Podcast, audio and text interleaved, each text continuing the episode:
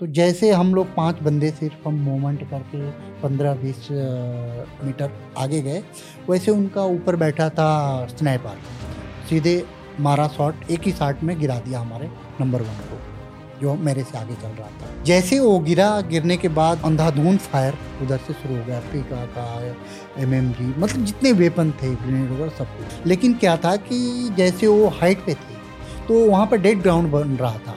तो पूरी उनकी जो फायर था, उनकी गोलियाँ थी प्लंजिंग फायर ऊपर से जा रहा था हमारे। अगर वही हम उनके पैरेलल होते तो फिर हम छलने हो जाते।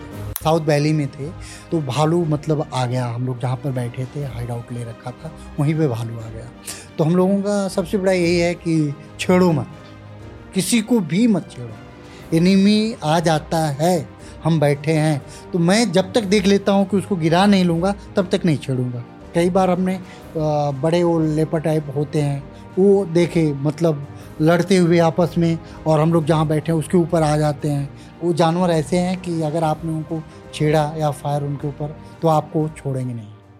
जय हिंद दोस्तों। टीआरएस पर हमने काफ़ी सारे मिलिट्री एपिसोड्स बनाए हैं, पर मेरे अकॉर्डिंग सीवी सिंह सर की तरह एक सुपर सोल्जर अब तक टीआरएस हिंदी या टीआरएस इंग्लिश पे नहीं आए हैं। ये मैं क्यों कह रहा हूँ? ये मैं इनके बारे में क्यों कह रहा हूँ? आपको पता चलेगा, इस एपिसोड के थ्रू इनके एक्सपीरियंस के थ्रू पैरा एस एफ़ के, इनके एडवेंचर्स के बारे में अगर आपको ज़्यादा जानना है। अगर आपको टी आर एस के मिलिट्री एपिसोड्स अच्छे लगते हैं तो ये एक बहुत ही ज़्यादा यादगार, बहुत ही ज़्यादा हैवी एपिसोड है सी वी सिंह सर के साथ। मैं बस यही चाहूँगा कि आप पूरे पॉडकास्ट को कंज्यूम करें, और अगर आपको पूरा पॉडकास्ट नहीं कंज्यूम करना है, इस पॉडकास्ट के हाइलाइट्स हमारे दूसरे channel T R S clips, Hindi पर ऑलरेडी अपलोड किए गए हैं। वहाँ जाके देखिए। C V Singh sir on T R S Hindi begins now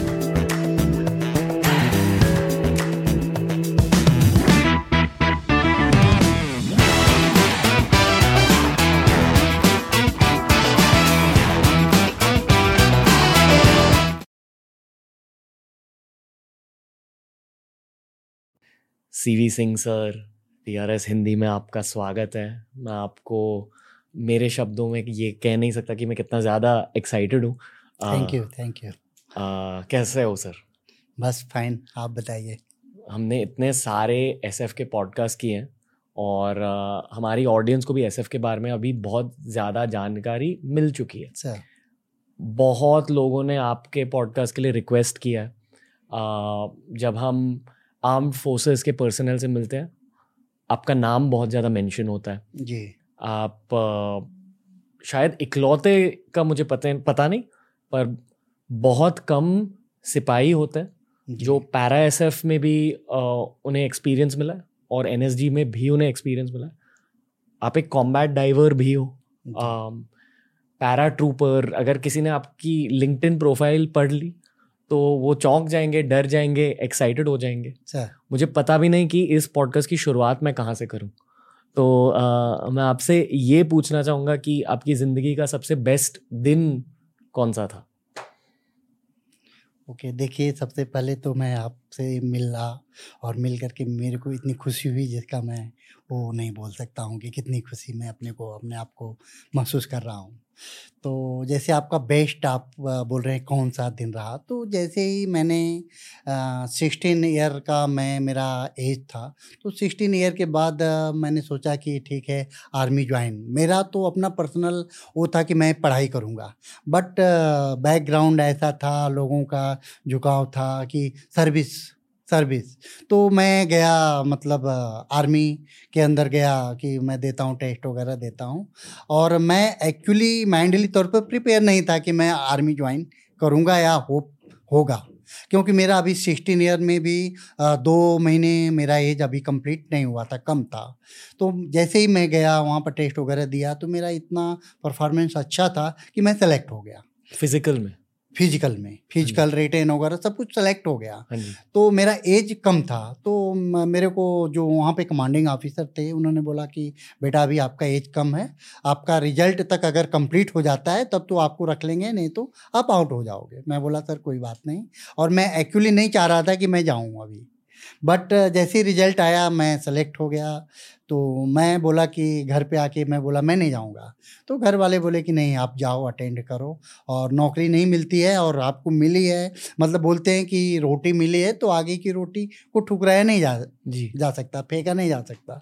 तो मैं बोला ठीक है मैं गया।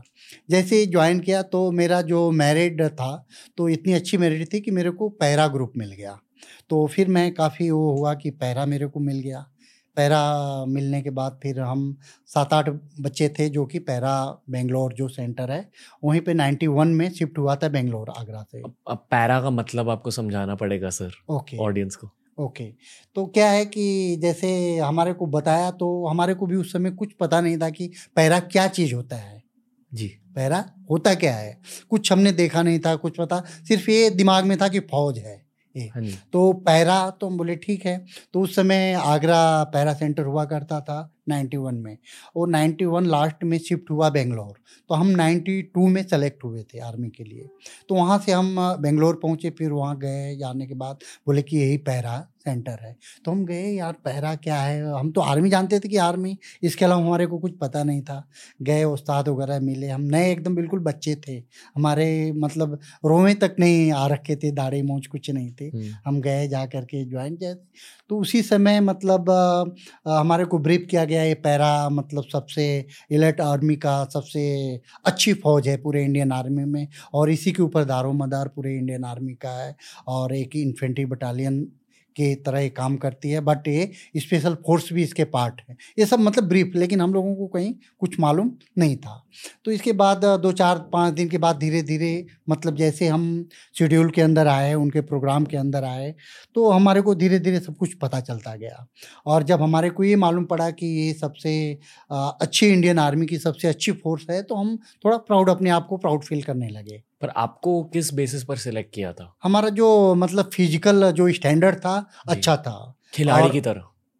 सर? जैसे खिलाड़ियों का एक नेचुरल एक फ़िज़िकल एबिलिटी होती है हाँ बिल्कुल। उसके अकॉर्डिंग भी जैसे रनिंग हो गया और मतलब जो उनके टेस्ट वगैरह थे तो जिनके मार्क मतलब हंड्रेड परसेंट होते थे उनको मतलब पैरा वगैरह अच्छे ग्रुप मिलता था। हाँ नहीं तो बाकी एस सी ऑर्डिनेंस आर्मर्ड वगैरह उधर वो मूव कर दिए देते थे।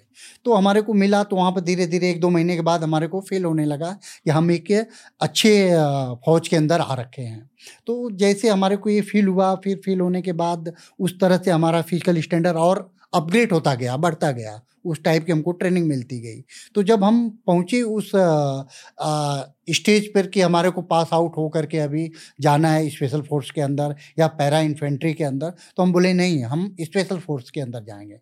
तो वहाँ भी हमारा सिलेक्शन हो गया। तो उस समय मैं अपने आप को बहुत प्राउड फील किया कि नहीं, अभी मैं स्पेशल फोर्स के अंदर एक स्पेशल फोर्स का सोल्जर बन गया। उस समय तो नहीं हुआ था। तो वो जो मेरा मतलब टाइम था जैसे आपका सवाल था कि मतलब कि आप कब फील किए अपने को मतलब बहुत अच्छा फील किए अपने लाइफ तो वो मेरा फीलिंग जब मैं सिलेक्शन मेरा हो गया पैरा स्पेशल फोर्स के अंदर तब मैं अपने को बहुत प्राउड फील किया कि मैं अभी स्पेशल फोर्स का एक सोल्जर हूँ।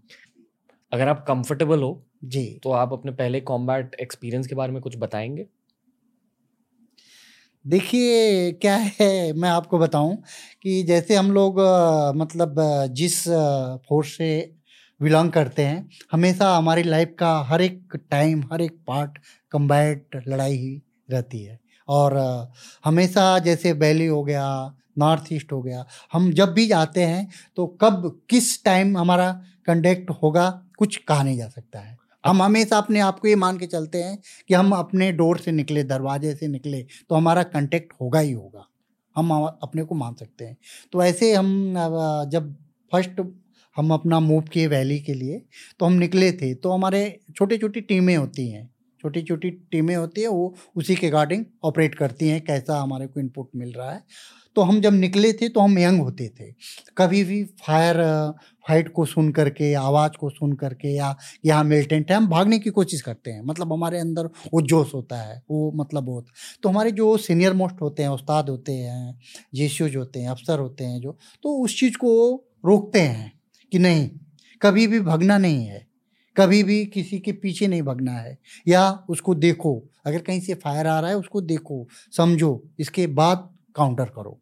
ऐसे मैंने भी किया था कि मतलब फायर खुला था और मैं एकदम भगा। तो हमारा जो एक उस्ताद होते थे ट्रूप होल्दार उन्होंने ज़ोर से मेरे को मारा थप्पड़ मारा पीछे से। बोला कहाँ भाग रहा है?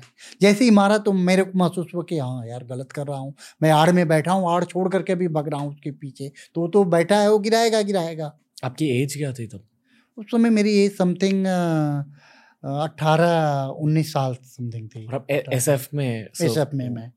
मैं एक साल ट्रेनिंग के बाद सीधे एस एफ़ यूनिट में आ गया नाइन्टी थ्री में। इसके बाद जैसे ही नाइन्टी थ्री में मैं अपना तीन महीने का हमारा कोर्स चलता है ये सब बटालियन के अंदर। अगर आप उस कोर्स को कंप्लीट कर लेते हैं, तभी आपको वहाँ पर सेलेक्ट माना जाता है सेलेक्ट होते हैं। इसके बाद आपको फिर बलिदान परेड वगैरह होता है और आपको ऑपरेशन के लिए मूव करते हैं। नहीं तो नहीं। फिर क्या हुआ? तो फिर मेरे को झटका लगा। मेरे मैं महसूस किया कि अरे, मैं तो गलत कर रहा हूँ, मैं अपना जो पोजीशन ले रखा हूँ, छोड़ करके भग रहा हूँ उसके पीछे, मैं रुक गया। रुकने के बाद उसने फायर खोला। फायर जैसे पेड़ था, पेड़ से छलनी करते हुए फायर निकल रहा है, जा रहा है। फिर इसके बाद दूसरी पार्टी जो हमारी टीम थी, उसके ऊपर फायर डाली। इसके बाद हम लोग मूव किए आगे को। तो कहने का मतलब होता है, जो ट्रेनिंग और जो इतनी चीज़ें आदमी कर लेता है जवान कर लेता है उसको महसूस नहीं होता है कि गोली निकल रही है और गोली मेरे को लगेगी। और मैं क्या कर रहा हूँ? गलत कर रहा हूँ उसको पता नहीं चलता है। तो वो चीज़ कब आती है? जब धीरे धीरे पाँच सात ऑपरेशन में कंटेक्ट हो, होता है गोलियों से मतलब वो होता है। तब धीरे धीरे मतलब दो तीन साल के बाद वो मिचोटी आ जाती है कि हमने क्या करना है। और लड़ाई प्रेजेंट ऑफ़ माइंड और एक दस सेकेंड की लड़ाई होती है।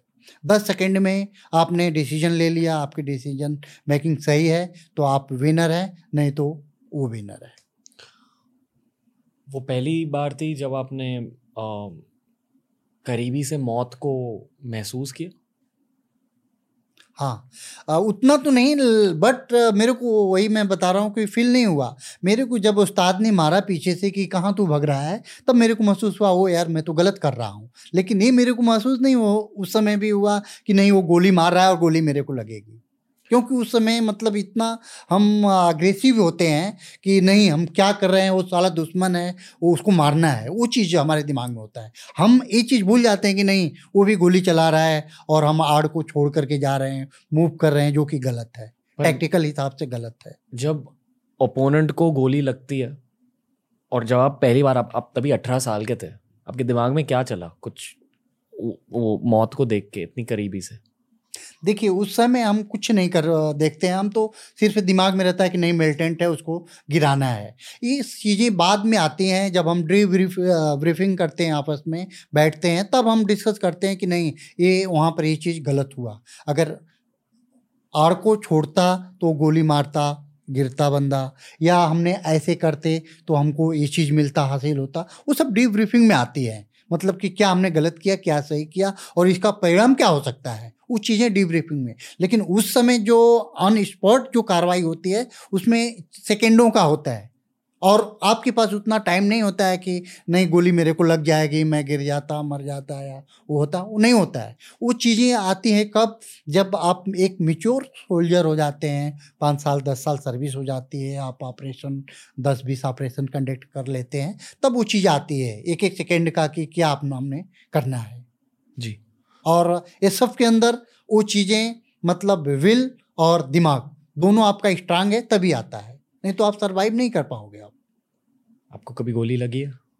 नहीं गोली मेरे को नहीं लगी बट एक एक इंसिडेंट था कि मेरा ट्रुप सीनियर जो था वो चल रहा था नंबर वन पे टू पे मैं चल रहा था। एक लाइन में मतलब? या okay. मतलब one two three four five पूरा स्कार्ट मूव कर रहा था। तो क्या होता है कि आपसे मैं शेयर करता हूँ, एक छोटा सा इंसिडेंट है, वैली के अंदर। हम मूव कर रहे थे, हमारा स्क्वाड मूव कर रहा था, पूरा कालम मूव कर रहा था। तो मूव करते करते करते करते हम हम जब निकले तो वहाँ पर मेरे को स्मेल आई, किस चीज़ का कि मीट कोई फ्राई कर रहा है मीट भून रहा है। तो उस स्मेल को मैंने उस, अपने सीनियर को बताया कि, सर स्मेल आ रही है, कुछ न कुछ ह्यूमन बॉडी का मूवमेंट है। हम अपने ऑपरेशन को डिंडेक्ट कर रहे थे, तीन दिन हो चुका था। तो उसने बोला कि, यार, मेरे को तो नहीं आ रही है। मैं बोला, नहीं सर, मेरे को आ रही है। फिर बोला, ठीक है। हॉल्ट कॉलम पूरा हॉल्ट हो गया। पूरा कॉलम डाउन हो चुका था। हम लास्ट थे। हमारा जो स्काट था, हम लास्ट थे। फिर क्या हुआ? वहाँ पर हॉल्ट किया। हॉल्ट करके हमने कमांडर ने पास किया आगे कि, सर स्मेल आ रही है। चंद्र विजय बोल रहा है कि स्मेल आ रही है। तो मेरे से पूछा कि, ठीक है, बात कराओ। जो हमारा कमांडिंग ऑफिसर टीम लीडर था, बोला, बात बात कराओ। हमने बात किया तो बोले, कहाँ से आ रही है? मैं बोला, सर, करीब करीब पंद्रह बीस मीटर राइट फ्लैग से आ रही है। कुछ स्मेल की कोई भून रहा है, कोई चीज़ फ्राई वगैरह कर रहा है। बोला, यार, पूरा जंगल हम तीन दिन से छान दिए, कुछ नहीं। अभी हम डिटेक्ट कर रहे हैं ऑपरेशन को तो तू बोल रहा है कि स्मेल आ रही है। तो बोले, ठीक है चेक करो। तो हम यंग होते थे, यंग थे, हम बोले, ठीक है। टीम को जो स्काट कमांडर था, बोला, ठीक है, चेक करो। तो हमारा जो पाँच का स्काट था, हम ठीक जिधर से स्मेल आ रही थी, वहीं से हम आगे को ट्रैक की, पकड़ करके चल दिए। और जो मेन ट्रैक था, पूरी टीम थी, वो उसी ट्रैक पर बैठ गई। जैसे ही हम आगे बढ़े होंगे पंद्रह से बीस मीटर, वो ठीक तीस चालीस मीटर पर उनका एक बहुत बड़ा हाइड आउट था, ये साउथ वैली। का ये है इंसिडेंट तो बहुत बड़ा हाइड आउट करीब करीब पंद्रह बीस मिलिटेंट थे वहाँ पे। पूरा उनका तेला पतीला ये वो पूरा बहुत बड़ा हाइड आउट था। तो जैसे हम लोग पाँच बंदे सिर्फ़ हम मूवमेंट करके पंद्रह बीस मीटर आगे गए, वैसे उनका ऊपर बैठा था स्नैपर सीधे मारा शॉट एक ही शॉट में गिरा दिया हमारे नंबर वन को, जो मेरे से आगे चल रहा था स्कॉट कमांडर एक शॉट में वो गिरा दिया। जैसे वो गिरा, गिरने के बाद अंधाधुंध फायर उधर से शुरू हो गया। पीका का एम एम जी मतलब जितने वेपन थे ग्रेनेड वगैरह, सब कुछ। और हम वहीं पे पिन डाउन हो गए। हमारे से हार्डली बीस, पंद्रह, बीस मीटर रहे होंगे। हार्डली पंद्रह, बीस मीटर पे होते। और हमारा जो मेन टीम थी, वो ट्रैक के ऊपर थी। जिस ट्रैक से हम ऊपर मूव किए थे। और हमारा जो फ़र्स्ट बंदा था, उसको गोली लगी गिर गया। और ब्लडिंग हो रही है। और जैसे ही हम सोच रहे थे कि हम आगे जाएँ और उसको बॉडी को खींच करके हम फ़र्स्ट एड करें, वैसे ही वो फायर झोंक रहे थे उसके ऊपर। मतलब बॉडी को हाथ नहीं लगाने दे रहे थे। फिर हमारी यही कोशिश थी कि उसको हम रिकवर करें और उसको फ़र्स्ट एड दें। मैंने एफएफडी निकाला, निकाल के फाड़ करके उसको खींचा कि उसको फ़र्स्ट एड दें। लेकिन जैसे ही हम खींच रहे हैं, वैसे वो फायर कर रहे हैं। फिर मैं क्या किया, लास्ट में अपने बट, राइफल के बट से उसके कॉलर में फंसा करके बीपी जैकेट पहन रखा था, फंसाया और खींचा। खींचने के बाद पूरा फायर एक ही लाइन में उनके फायर आ रहे थे उसके ऊपर, बॉडी के ऊपर, बॉडी से। और वो मतलब डेड ग्राउंड था, वो हाइट पे थे, हम डाउन में थे, उससे डाउन जो मेन ट्रैक था, हमारा टीम बैठा था। तो जैसे हमने खींचने के बाद अभी देखिए, बोलते हैं कि एक कहावत है, जाको राखो मार जाको राखो साइया, मार सके ना को। वो पूरा बंदा बीपी जैकेट पहन रखा है, आगे से प्लेट लगा है, पीछे प्लेट लगा है। फिर भी उसने जो शॉट मारा था, बीपी जैकेट के साइड से उसको, यहाँ से, चेस्ट के पास से शॉट लगा और लेफ़्ट चेस्ट बैक साइड में उसका शॉट निकला। उस बंदे को। लेकिन बंदे को फ़र्स्ट एड हमने निकाला फ़र्स्ट एड दिया मतलब एक से नहीं हुआ, फिर हमने अपना बनियाइन फाड़ा निकाल करके, उससे पूरा उसको बांधा, बाँध करके, इसके बाद जैसे, तैसे बड़े मुश्किल से हम उसको धीरे धीरे जिस टैग के ऊपर हमने अपनी टीम को छोड़ी थी, वहाँ पर हम लेके आए। तो वहाँ पे टीम में डॉक्टर साहब भी थे। तो उन्होंने फटाफट आई भी उसको लगा दी आई भी लगाया। आई भी लगाने के बाद वो स्ट्रेचर पर उसको डाले और नीचे ले गए। तो करीब करीब 500 मीटर नीचे एक पोस्ट थी, वहाँ पर ले गए, उनका कैस्पर था और उस कैस्पर में डाल करके उनको हम ले गए। फ़ील्ड हॉस्पिटल होता है, जो कि फ़ील्ड के अंदर ही इस्टेब्लिश होता है। तो वहाँ पर ले गए। तो अभी देखिए कि ऊपर वाला बचाने वाला जो था, बचाने वाला बहुत बड़ा होता है, उसका ए पॉजिटिव मैं गया था, मेरा भी ए पॉजिटिव और जो मेरे साथ एक बंदा था, उसका भी ए पॉजिटिव और ब्लड काफ़ी लॉस हो चुका था। हम, हमारे को उम्मीद नहीं थी कि बचेगा। डॉक्टर बोला ब्लड चाहिए। तो हमने बोला, ले लो हमारा ब्लड तो बोला, क्या है ग्रुप तो हम लोगों का सबको ये रहता है कि किसका क्या ग्रुप है आइडेंटिफाई और मार्क रहता है। हमने बोला ए पॉजिटिव है। संजोग था उसका भी ये पॉजिटिव मेरा भी और उसका भी। हमने बोला ले लो जितना ब्लड चाहिए। और तीन दिन हो चुका था ऑपरेशन में हमको कंटिन्यू और खाना पीना कुछ नहीं था। लेकिन हमने ये सोचा कि हमारे साथ का जवान है किसी भी हालत में बचना चाहिए हमारे अंदर होती। हमने ब्लड दिया हमारे साथ वाले ने ब्लड दिया और ब्लड उसको लगा और उसको मतलब तीन चार घंटे के बाद होश आ गया ऑपरेशन हुआ बंदा बच गया। तो वो इंसिडेंट पहला था मेरा जो कि आँखों के सामने मेरे साथ वाला जो स्कॉट कमांडर था, वो हुआ था। तो उस समय मेरे को ये फील हुआ था कि जो हम लोग पसीना निकालते हैं ट्रेनिंग करते हैं, अगर सही ट्रेनिंग है आपके पास, सही स्किल है तो आप फ़र्स्ट गोली ऊपर वाले की है, लग गई तो लग गई, नहीं तो फिर आपको गोली नहीं लगेगी। और ऊपर वाला चाहेगा तो आपको बचा लेगा। तो मतलब सब कुछ उसके अकॉर्डिंग होता गया। मतलब उसकी बॉडी भी दस मिनट में रिकवर हो गई मैंने रिकवर कर ली। फिर क्रोल डाउन करके हम ट्रैक पर आ गए। तुरंत डॉक्टर साहब था आईवी लग गई। कैश पर मिल गया हमको हॉस्पिटल पहुँच गया। उसको ब्लड मिल गया मतलब बच गया। हार्ट के ऊपर शॉर्ट था बच गया। तो वो इंसिडेंट मेरे लिए बहुत बड़ा था और फ़र्स्ट इंसिडेंट था। आपने एक काफ़ी भारी इंसिडेंट शेयर किया है सर हाँ बिल्कुल। मुझे उस ऑपरेशन के बारे में थोड़ा और जानना है क्योंकि जैसे कि आपने कहा फ़र्स्ट गोली स्नाइपर की गोली लगी थी। या पर बाकी जो फायरिंग हुई उन पे वो गोलियाँ भी लगी उन्हें? नहीं उसका सबसे बड़ा वही मैं आपको जो कि बताया था कि ट्रेनिंग बहुत बड़ी चीज़ होती है। मतलब आपका एक जो आपका प्रोफेशन है उसके अंदर मतलब अगर आपके हंड्रेड परसेंट स्किल है तो आप मतलब सब कुछ डन है। तो वही हुआ, उसमें इतना फायर आरपीजी से लेकर के पीका मतलब तमाम हथियारों का ये, इवन मतलब ग्रेनेड लॉन्चर से भी उन्होंने ग्रेनेड भी डाला। लेकिन क्या था कि जैसे वो हाइट पे थे तो वहाँ पर डेड ग्राउंड बन रहा था। तो पूरी उनकी जो फायर था उनकी गोलियाँ थी प्लंजिंग फायर ऊपर से जा रहा था हमारे और हम डेड ग्राउंड में थे। अगर वही हम उनके पैरेलल होते तो फिर हम छलने हो जाते। हम्म। लेकिन हम ऐसे थे वो हाइट पे थे हम डाउन में थे। तो जैसे ही वो फायर कर रहे थे तो हम डेड ग्राउंड में क्रोल डाउन करके हम ऐसे स्लोप में हो गए। उनकी पूरा हमारे सिर के ऊपर से गोलियाँ जा रही थी। इवन पंद्रह से बीस मीटर थे। अगर वहाँ पर वो ग्रेनेड लॉन्च करते हमारे ऊपर ग्रेनेड तो हम इंजर्ड हो सकते थे। बट उन्होंने फायर दबा करके फायर मतलब वो मेरी पूरी सर्विस में वैसा फायर फिर मैं करनी कभी नहीं देखा। बहुत कम से कम हंड्रेड प्लस ऑपरेशन कंडक्ट किए और फायर फाइट भी हुई। लेकिन वैसा फायर मैंने देखा ही नहीं इतना फायर था। सबसे लेकिन सिर्फ़ एक ही राउंड लगा। इसके बाद हमारे को एक भी बंदे को खरोच नहीं आया। पर कैसे? वही है कि हमारे अंदर ट्रेनिंग वो स्किल था कि हम क्रोल डाउन किए डेड ग्राउंड थे हमारे को पता था और हमने कम्युनिकेट करके हमारी जो टीम थी ट्रैक के ऊपर उनको हमने कम्युनिकेशन किया कि आप फायर मत करना। अगर वो फायर करते तो बीच में हम थे।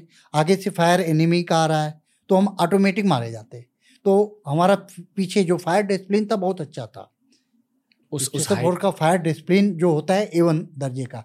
कम से कम हज़ारों राउंड फायर उनका हुआ लेकिन हमारा जो ट्रुप्स था एक राउंड भी फायर नहीं किया। हम्म। और हमने अपना फायर किया लेकिन वही है कि नाम मात्र के मुश्किल से हम्म। दो चार भ्रष्ट हमने निकाले। हम्म। बस। और उनका पूरा हमारे सिर के ऊपर से फायर गया। कम से कम हज़ारों राउंड किए होंगे लेकिन सिर से ऊपर गया।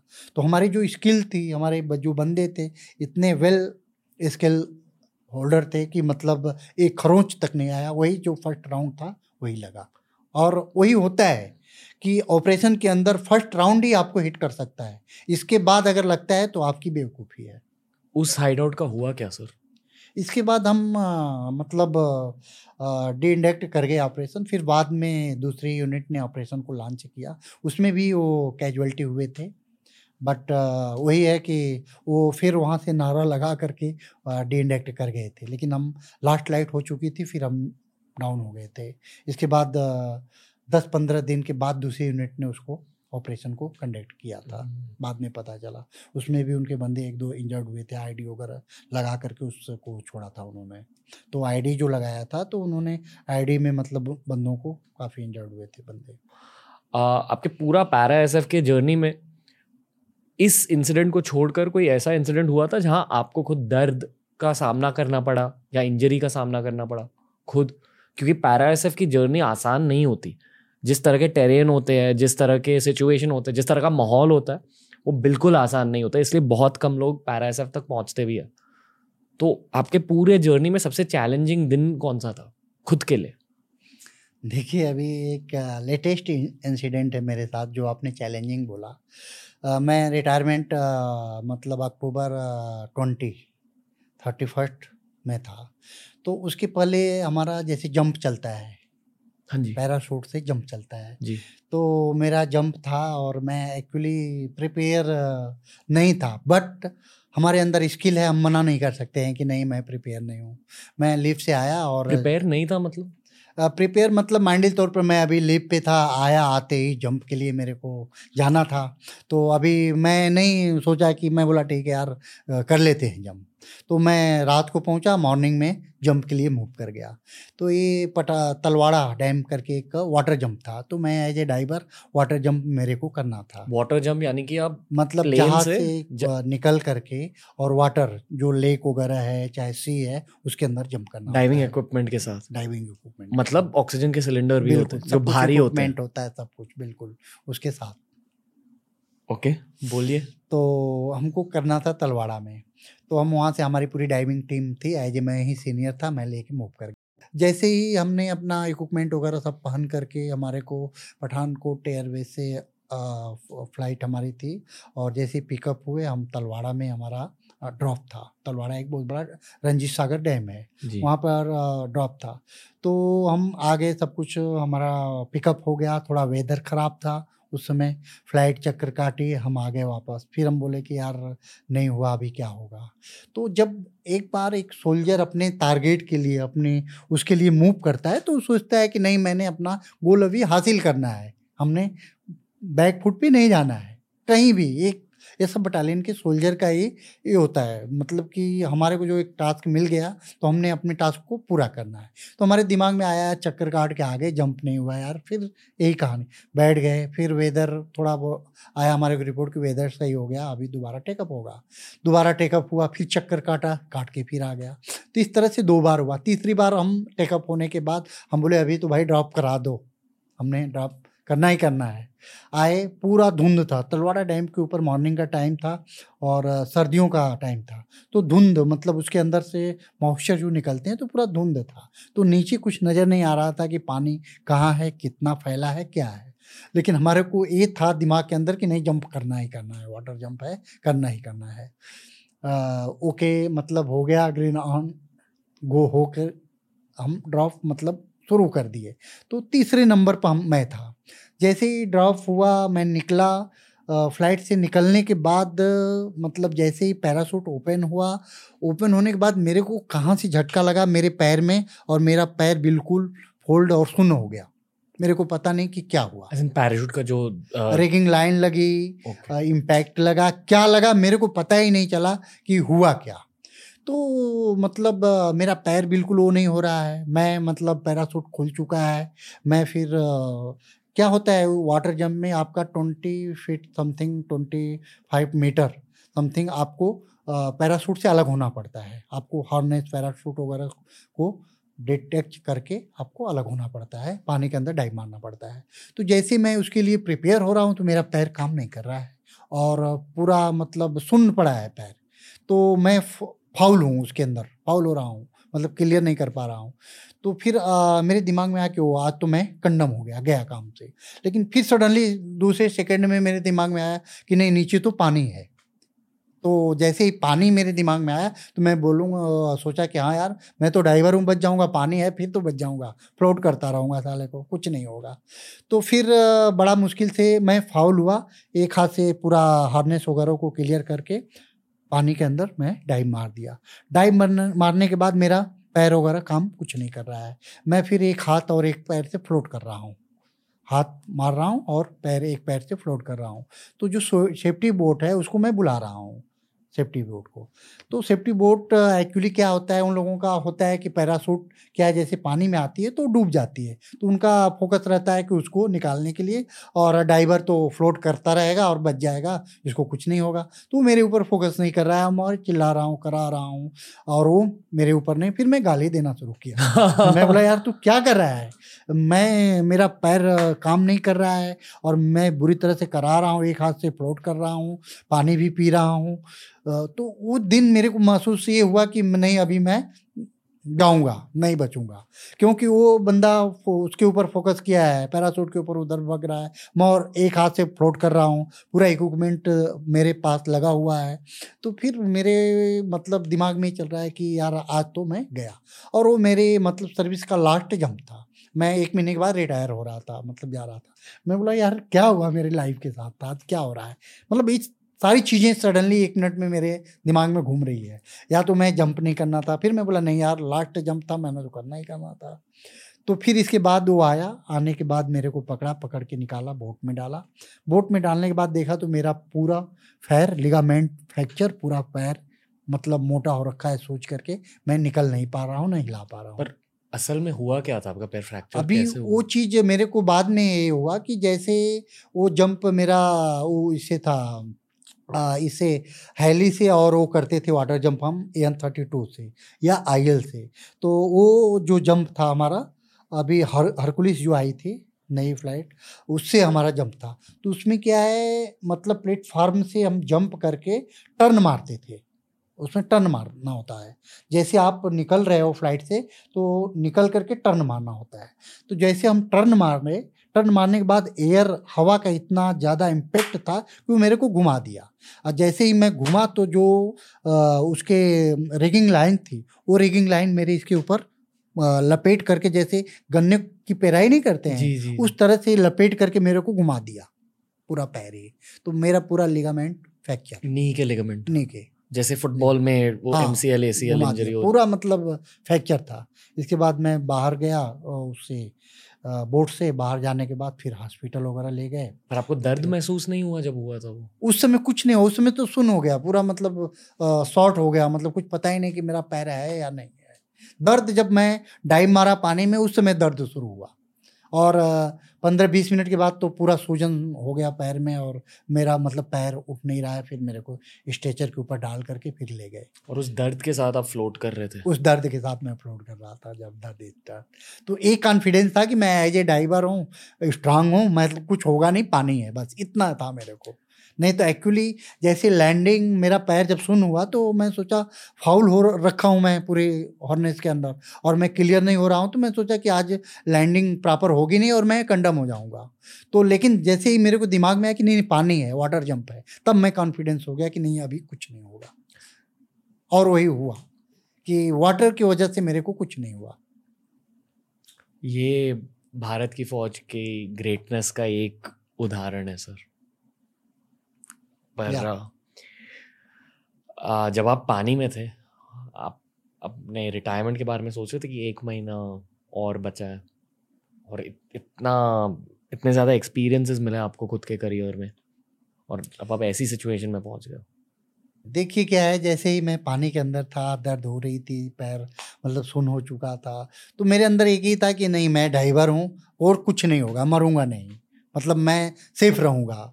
पार्टी आएगी, मैं जाऊँगा इवैक्यूएट करके ले जाएगी मतलब कुछ होगा नहीं, ये मैं कॉन्फिडेंस था। इसलिए कॉन्फिडेंस था कि हम लोगों को जब अंडर वाटर ट्रेनिंग चलती है डाइविंग की ट्रेनिंग चलती है तो हाथ पैर बाँध करके हमारे को डाल दिया जाता है पानी में। उसमें हम फ्लोट करते हैं। एक एक लीटर पानी पी जाते हैं लंच के अंदर पानी चला जाता है। फिर मतलब ये है कि आदमी चिल्लाता है, बोलता है, मैं मर गया लेकिन मरता नहीं है।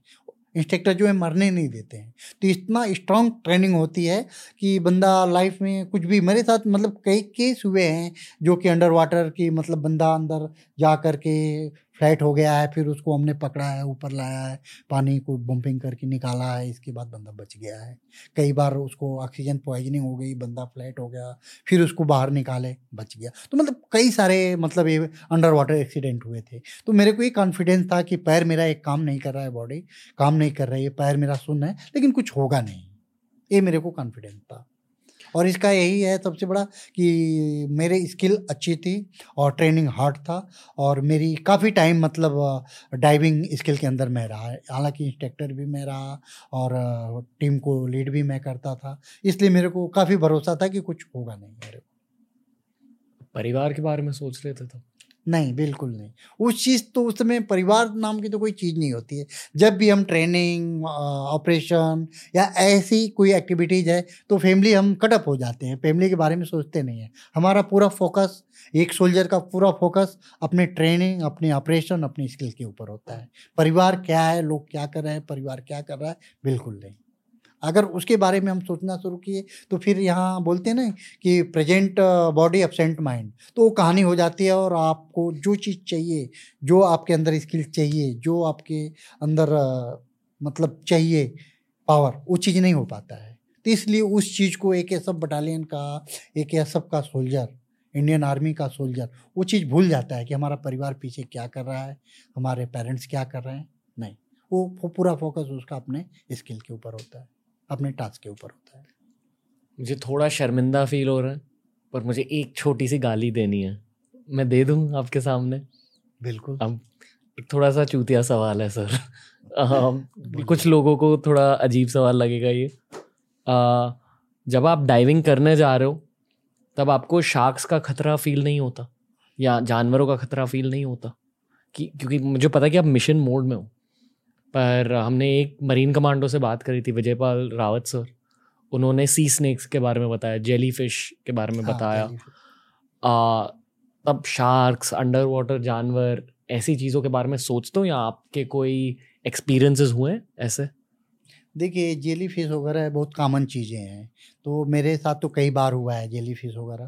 प्रोटेक्ट होता है पूरा स्विमिंग सूट वगैरह का होता है सब कुछ होता है बट फिर भी लग जाती हैं जेली फ़िश लग जाती हैं तो थोड़ा दर्द वगैरह वो चीज़ें होता है लेकिन कई बार ऐसी लगती है जैसे कि आपका लंग्स वगैरह हो गया इस पार्ट में हार्ट वाले पार्ट में लग गया तो आप आ, मतलब काफ़ी इंजर्ड हो सकते हो। बट नॉर्मल हाथ वगैरह लगता है तो नॉर्मल है। बट सबसे बड़ी चीज़ की जैसे आपने बोला सार्क और डेंजरस कई काफ़ी मतलब एक अलग ही लाइफ है मतलब अंदर की। आपने शार्क्स देखी है अंडर वाटर यस हमने मतलब एक साउथ पोल करके है ब्लॉक में एक साइड है डाइप साइड तो वहाँ पर सार्क मॉर्निंग में मतलब छः बजे साढ़े पाँच बजे सार्क क्या होता है कि जैसे सूर्योदय होता है तो सूर्य निकलता था तो उस सूर्य का मतलब नीचे वो देखता था मतलब दिखता था कि वो सार्क उस सूर्य का ग्लोब देख करके कि देखने के लिए वो आती थी उस पॉइंट पे। तो मार्क कर रखा था उन्होंने साउथ बॉटन पे तो हम वहाँ गए थे। तो बड़े दूर से हमारे को सार्क नज़र आई। जैसे हम गए नीचे तो एक लड़की ने क्या किया, पानी के ऊपर कोरल, काफ़ी था कोरल वाला एरिया उसने अपना फिन मार दिया उसके ऊपर। वो पानी पूरा गंदा गंदा मतलब हो गया, पूरा डस्टी मड़ी हुआ हाँ पूरा पूरा मतलब उसके अंदर व्हाइट रेड सैंड था व्हाइट सैंड था। हाँ पूरा वो सैंड सैंड आ गया कोरल टूट गए। इसके बाद सार्क जो दिख रही थी वो फिर वो भग गई या हमारे को दिखना ही बंद हो गया पता ही नहीं चला। यहाँ एकदम पास में आ गई। हाँ, पता ही नहीं चला। फिर हमने वहाँ पे सिंकर डाला था फिर सिंकर से ही हम सरफेस कितनी बड़ी थी वो शार्क करीब करीब दो तीन फीट की रही होगी छोटी थी। ओके आपने कोई बड़ी शार्क देखी अंडर वाटर नहीं बड़ी शार्क में देखी। बड़े जानवर देखे अंडर वाटर हाँ बड़े जानवर जैसे डॉल्फिश वगैरह हैं ये सब मतलब जैसे आम भाषा में घड़ियाल वगैरह बोलते हैं। तो हम नॉर्थ वे में नॉर्थ पॉइंट हाई ब्लॉक में डाइव करते थे। तो वहाँ पर काफ़ी बड़े बड़े जानवर थे जो कि मतलब जैसे एक भैंस नहीं होती उस टाइप का उतने बड़े बड़े डॉल्फिश वो वहाँ पर वो करते थे अटखेलियाँ मारते थे मतलब निकलते थे वो भी खतरनाक होते हैं ना? नहीं वो नहीं वो तो एज ए ह्यूमन बॉडी आदमी से प्यार करते हैं बोलते हैं अगर आप उनको न छेड़ो तो कुछ भी हानि नहीं पहुँचाते हैं। और वो मारते हुए डाइव मारते हुए वो निकल जाते हैं। जैसे उनको मोमेंट होता है कि नहीं कोई यहाँ पर एक्टिविटीज़ है तो वो दूर हट जाते हैं दूर चलते हैं। भागते हैं। वो डाइव हम्म। मारते हुए उससे दूर। अगर कोई बोट है सिफ है तो अगर वहाँ एक दो डाइव मारे उनको पता चल गया या डाइवर है कोई नीचे डाइव चल रही है पता चल गया कि यहाँ पर कुछ एक्टिविटीज़ है वो दूर चले जाते हैं दूर निकल जाते हैं। वो बिल्कुल मतलब आदमी को वो नहीं पहुँचाते हैं। ऐसे प्राणियों के बारे में आपने क्या सीखा है इतने पास से उन्हें देख के? उनका दिमाग कैसे काम करता है? देखिए, उनका क्या है कि जैसे हम लोग बोलते हैं कि ये हमारी ऊपर की दुनिया बहुत अच्छी है। बहुत अच्छी है। लेकिन जब हम नीचे जाते हैं तो हमारे को खुद मैं मतलब पर्सनली ये फील करता हूँ कि नहीं नीचे की दुनिया ऊपर की दुनिया से भी अच्छी है। ऐसा फील होता है मेरे को। और आपको मैं हकीकत बताऊँ कि मैं एक दो बार हाई ब्लॉक में डाइव कर रहा था तो मेरे को निकलने का दिल नहीं कर रहा था। एज मैं सीनियर था इंस्ट्रक्टर मैं बोलता था ठीक है यार दूसरा सिलेंडर भी मेरे को दो। मैं अपना सिलेंडर रिमूव करता था और दूसरा सिलेंडर पान करके फिर जा करके अटैच हो जाता था। हम्म। इतनी मतलब अच्छी दुनिया है अंदर की दुनिया। हम्म। मछली आपके हैं कोरल हैं अलग अलग मतलब उनके साथ आप खेलो इतना मज़ा आता है। जिसका कोई। बट ये है कि उनको नुकसान मत पहुंचाओ आप। हम लोग जब ड्राइव करते थे तो सख्त पूरी मतलब उसमें सिविल लड़के भी होते थे एडवेंचर के लिए जो आते थे और भी थे तो सख्त इंट्रेक्शन यही था कि टच नहीं करना है किसी चीज़ को। उसमें पॉइजनस भी होते थे कई चीज़ें जिनके बारे में हमारे को पता नहीं है। कई इतनी प्यारे मछलियाँ होती हैं मतलब कि जैसी टच होती हैं वो भगती हैं। मतलब हम्म। तो उनको टच आप मत करो देखो। इतना मज़ा आता है कि जैसा कि मैंने आपको बताया कि आपका एक बार डाइव इन वाटर हो गए तो आपको निकलने का दिल नहीं करेगा। इतना मज़ा आता है। हम्म। तो मैं तो आपको यही एज ए वो सलाह दूँगा बताऊँगा कि एक बार आप डाइव करो। बहुत मज़ा आता है। आपके किसी साथी को किसी अंडर वाटर क्रीचर की वजह से मुश्किल का सामना करना पड़ा? देखिए अंडर वाटर जाने के बाद मतलब कई एक बार के इंसिडेंट है। हमारे साथ एक आर्मी हेडक्वार्टर की मैडम थी, मेजर साहब थी। वो एडवेंचर के लिए अप्रूव होके आई थी। हम डाइव करते करते अचानक वो नीचे फ्लैट होगी बेहोश हो गई। बेहोश होने के बाद मतलब उनको कुछ पता नहीं चल रहा है और उनका जो बड्डी है साथ में, और वो भी रिस्पॉन्स मतलब वो नहीं दे रहा है, न तो आगे वो बता रहा है कि प्रॉब्लम हुआ है, क्या है। साथ में वो फ्लोट हैं माउथ पीस जो है उनके मुँह से निकल चुका है और साथ में फ्लोट करके चल रही हैं। तो ऐसे एक दो मिनट हुआ होगा तो हम थम्सअप लेते हैं मतलब ओके लेते हैं। तो जैसे ओके लिया, बटे ने वो कोई रिस्पॉन्स नहीं दे रही हैं। इसके बाद वो सडनली उसको इवैक्यूएट नहीं कर रहा है सरफेस नहीं कर रहा है, वो आगे वाले को बडी को बता रहा है, आगे वाला, उसके आगे वाले को बता रहा है। इस तरह करते करते मतलब दो तीन मिनट का टाइम हो गया और वहीं पर वो फ़्लाइट हो गई। तो फिर हमने क्या किया? फटाफट उनको, उन्हीं का बडी हम तो आए आगे से, तब तक उनका बडी क्या किया कि जो वीसीडी होता है इक्विपमेंट था, उसमें उसने एयर भर दिया। एयर भरने के बाद हम करीब ट्वेंटी के आसपास अराउंड ट्वेंटी मीटर के ऊपर डाइव कर रहे थे। सडनली रॉकेट की तरह वो ऊपर आ गई। तो रॉकेट की तरह ऊपर आई तो उसमें क्या होता है जैसे ट्वेंटी मीटर के ऊपर आपकी बॉडी के ऊपर थ्री बार का प्रेशर है तीन बार का तो उस प्रेशर को यूटिलाइज करने के लिए आपको स्टॉप लेना पड़ता है ऊपर आने के लिए। और वो सेकेंडों के हिसाब से रॉकेट की तरह ऊपर आने। तो हमारे को ये लगा कि लंस इनका ब्रस्ट हो गया। दो तीन बार ढकार आया और मालूम पड़ा कि लंच भ्रष्ट हो गया। लेकिन क्या हुआ? वो पानी पी रखी थी। मतलब उनके लंच में पानी था। इसलिए लंच भ्रष्ट नहीं हुआ। फटाफट उनको निकाले, बेहोश थी। बोट के ऊपर ले गए, उनको पंपिंग करके उनका पानी निकाले। पानी निकालने के बाद तब थोड़ा सा उनको हल्का सा मतलब ये हुआ कि इनके अंदर कुछ है, जान मतलब बच जाएगा। तो फिर फटाफट डॉक्टर साथ में होते हैं। जब भी डाइट चलती है तो डॉक्टर आराम हो साथ में बैठते हैं। फिर उन्होंने एक दो इंजेक्शन दिया, बॉडी वार्म का। जैसे बॉडी वार्म हुआ, गर्म हुआ, वैसे उनको होश आया। फिर हम बोले कि वो तो ये मेरी लाइफ का मतलब बहुत बड़ा इंसिडेंट था। एज ए मैं कमांडर था बड़ी कुछ रिस्पॉन्स नहीं दिया और वो फ्लैट हैं डाइव चल रही है ट्वेंटी मीटर के ऊपर। तो मैं सोचा कि मैं भगवान का शुक्र किया कि नहीं, आज मतलब बच गए, कुछ हुआ ऐसा नहीं कि मतलब पूरी लाइफ मैं भूल नहीं सकता था उसको। तो उस दिन मैं भगवान का शुक्र किया कि अच्छा मैंने कुछ किया था। सर, बहुत कम फौजी मुझे ऐसे मिलते हैं जो बहुत ज़्यादा भगवान के बारे में बातें करते हैं। आप भगवान के बारे में बहुत ज़्यादा सोचते हो बातें करते हो। शायद ये इसकी वजह से है कि आप बनारस से हो शायद ये हो सकता है। पर युद्ध के टाइम ऑपरेशंस के टाइम आप भगवान के बारे में सोचते हो? ऐसे सिचुएशन के टाइम भगवान के बारे में ख्याल आता है? नहीं। बिल्कुल नहीं आता है। कब आता है?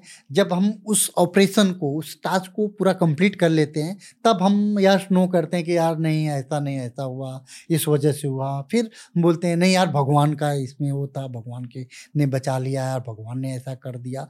मतलब लेकिन उस समय नहीं हम सोचते कि नहीं भगवान ने किया या भगवान कर रहा है। बिल्कुल नहीं। पर लक एक फैक्टर होता है ऑपरेशंस में। लक हम जैसा। उसको होता नहीं है। उसको हम अटैच करते हैं।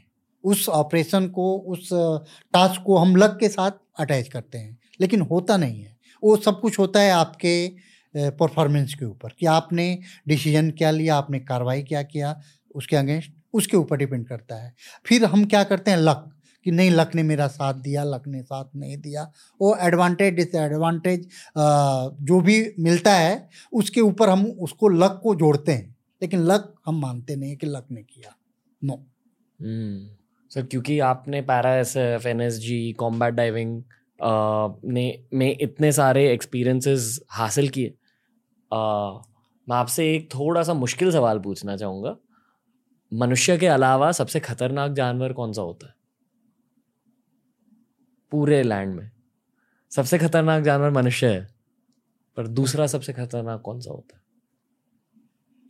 देखिए मेरा जो पर्सनली वो है व्यू है मनुष्य से ज़्यादा खतरनाक आपने क्वेश्चन किया कौन होता है? नहीं मनुष्य मनुष्य को छोड़ के।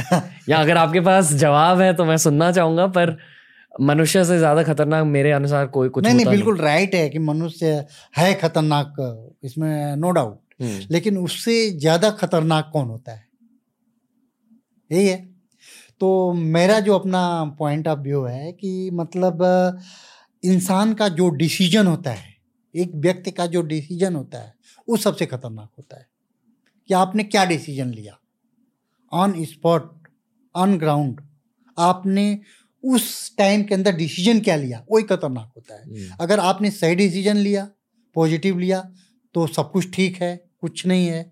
अगर वहीं पर आपने गलत डिसीज़न ले लिया तो ही सबसे खतरनाक होता है। तो मैं तो बोलता हूँ एक डिसीज़न ही सबसे खतरनाक जानवर है। वो एक जानवर है। हम्म। किसी भी फ़ील्ड में आप जाएँगे, आपने जो डिसीज़न लिया, वो अगर डिसीज़न सही है तो सब कुछ ठीक है। डिसीज़न गलत है तो सब कुछ गलत है। पैरा एसएफ के टाइम जब आप लैंड पे थे, आपको तब कोई जानवर मिले ऑपरेशंस पे? बेर या टाइगर या लेपर्ड ऐसे कुछ जानवर आपने पास से देखे हुए? यस बिल्कुल। हम वैली साउथ वैली में थे तो हम ऑपरेशन में थे तो बर्फ़ पड़ी हुई थी। तो उसके अंदर भालू थे। हम ऑलरेडी बैठे थे पिन डाउन थे बिल्कुल। तो हम तकरीबन आईवी से हम तीन चार किलोमीटर के आसपास रहे होंगे तीन किलोमीटर। तो भालू मतलब आ गया। हम लोग जहाँ पर बैठे थे हाइड आउट ले रखा था वहीं पे भालू आ गया। तो हम लोगों का सबसे बड़ा यही है कि छेड़ो मत। किसी को भी मत छेड़ो। अगर बंदा भी एनिमी एनिमी आ जाता है। हम बैठे हैं। तो मैं जब तक देख लेता हूँ कि उसको गिरा नहीं लूँगा तब तक नहीं छेड़ूँगा। मतलब वो भालू स्क्वाड तो, के पास आ गया था। वो भालू चढ़ गया था आकर के जहाँ हम बैठे थे हमारा उसके ऊपर चढ़ गया था। हमने हाइड आउट बनाया था तो उसके ऊपर आके चढ़ गया। तो बंदा जो हमारा बैठा था बाहर ओपी ओपी हम बैठा के रखते हैं जो कि ऑब्जर्वेशन करता है। बाकी टीम तो अं, अंदर है लेकिन ओपी बाहर है। वो देख रहा है कम्युनिकेशन से उसने बता दिया कि भालू आ गया। चढ़ गया। तो हमारा ये है कि छेड़ो मत उसको। आया भालू और चुपचाप घूमा देखा सूंघा और चला गया। उसकी साइज़ क्या थी सर करीब करीब कुछ नहीं तो डेढ़ कुंटल का रहा होगा कम से कम तीन मीटर चार मीटर का हो रहा होगा। और वो काँप गया जो ओपी बैठा है काँप गया। तो वो बोला कि सर भालू। तो यही बताया गया कि साले भालू तो क्या हुआ? ठीक है उसको छेड़ना मत। जो हमारा ऑब्जर्वेशन होता है मतलब आप बाहर से डिटेक्ट नहीं कर सकते हो कि बंदा कोई बैठा है। तो हमने यही बोला कि जब तक वो नहीं कुछ बोलता है, छेड़ना नहीं। एक्चुअली वही हुआ। वो आया, घुमा, देखा, उसके ऊपर से सब कुछ करके चला गया। बट उसने छेड़ा नहीं और वो उसने कुछ भी बोला नहीं। कई बार हमने बड़े वो लेपर टाइप होते हैं वो देखे मतलब लड़ते हुए आपस में और हम लोग जहाँ बैठे हैं उसके ऊपर आ जाते हैं लेकिन वही है कि हमने छेड़ा नहीं उनको और वो वहाँ से चले गए हम्म। तो जानवर इतने अच्छे होते हैं कि आप अगर छेड़ते नहीं हो तो कुछ भी नहीं बोलेंगे हम्म। और कौन से जानवर देखे सर हाथी नॉर्थ ईस्ट वगैरह में हम हाथी और ये अपना सुअर जंगली हम्म, सुअर। ये बहुत ज़्यादा देखे कई बार तो हमारे ऐसे लोग थे कि मतलब सुअर को गिराने की कोशिश करते थे कि गिरा दो।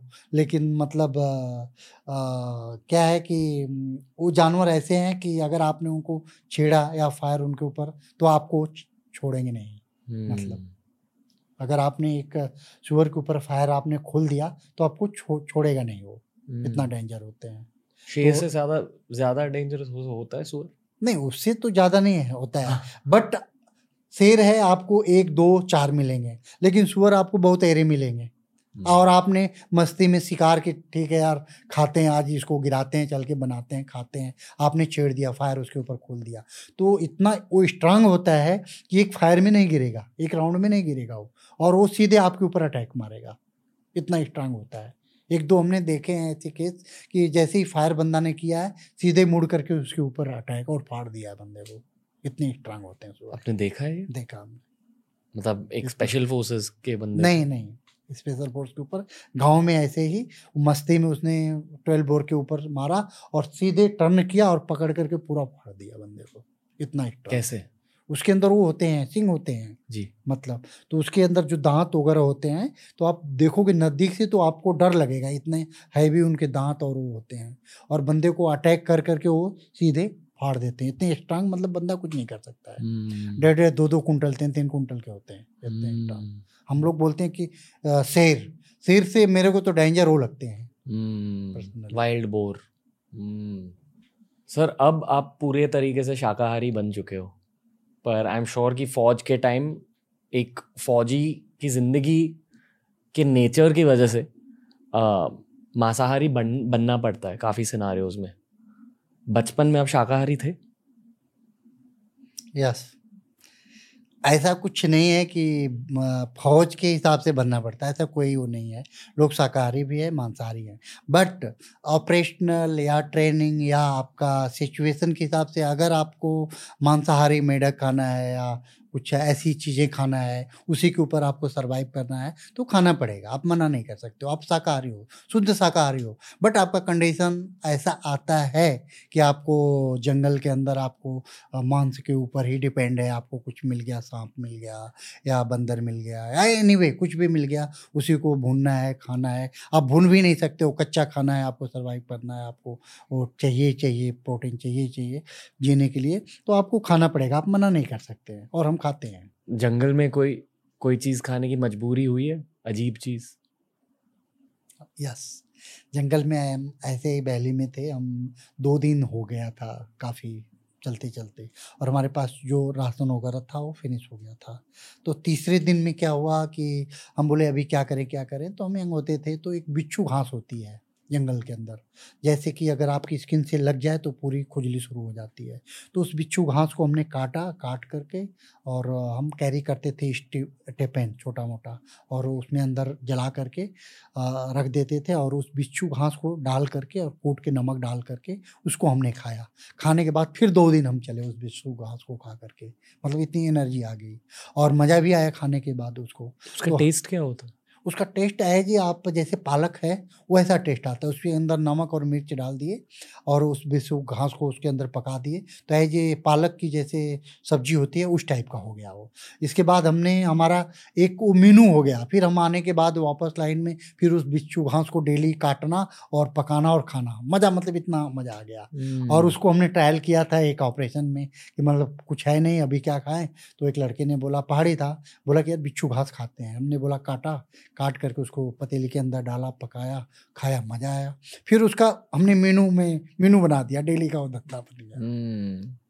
कोई जानवर खाने की मजबूरी हुई है जंगल में? नहीं जानवर का ऐसा नहीं आया कंडीशन ओके वेज खाना मिल जाता है जंगल में। हाँ वेज मिल जाता है। दोनों मिलता है नॉन वेज भी मिलता है वेज भी मिलता है।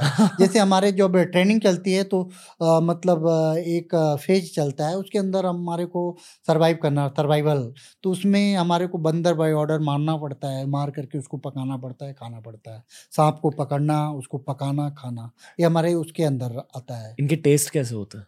टेस्ट है जे जैसे नमक हल्का फुल्का आप जैसे कुत्ते का कुत्ते का मीट खाएँगे आप तो खाए नहीं होंगे। आपने खाए हैं? बट हमने खाए हैं। तो एज ए मतलब नमकीन टाइप हल्का हल्का नमकीन टाइप फीका हल्का नमकीन उस टाइप का होता है। बंदर हो गया कुत्ता हो गया इस सांप का नमकीन टाइप सांप का तो नहीं लेकिन कुत्ते और बंदर का नमकीन टाइप होता है। माय गॉड पर आपके दिमाग में क्या चलता है जब ऐसी चीज़ें खानी होती है?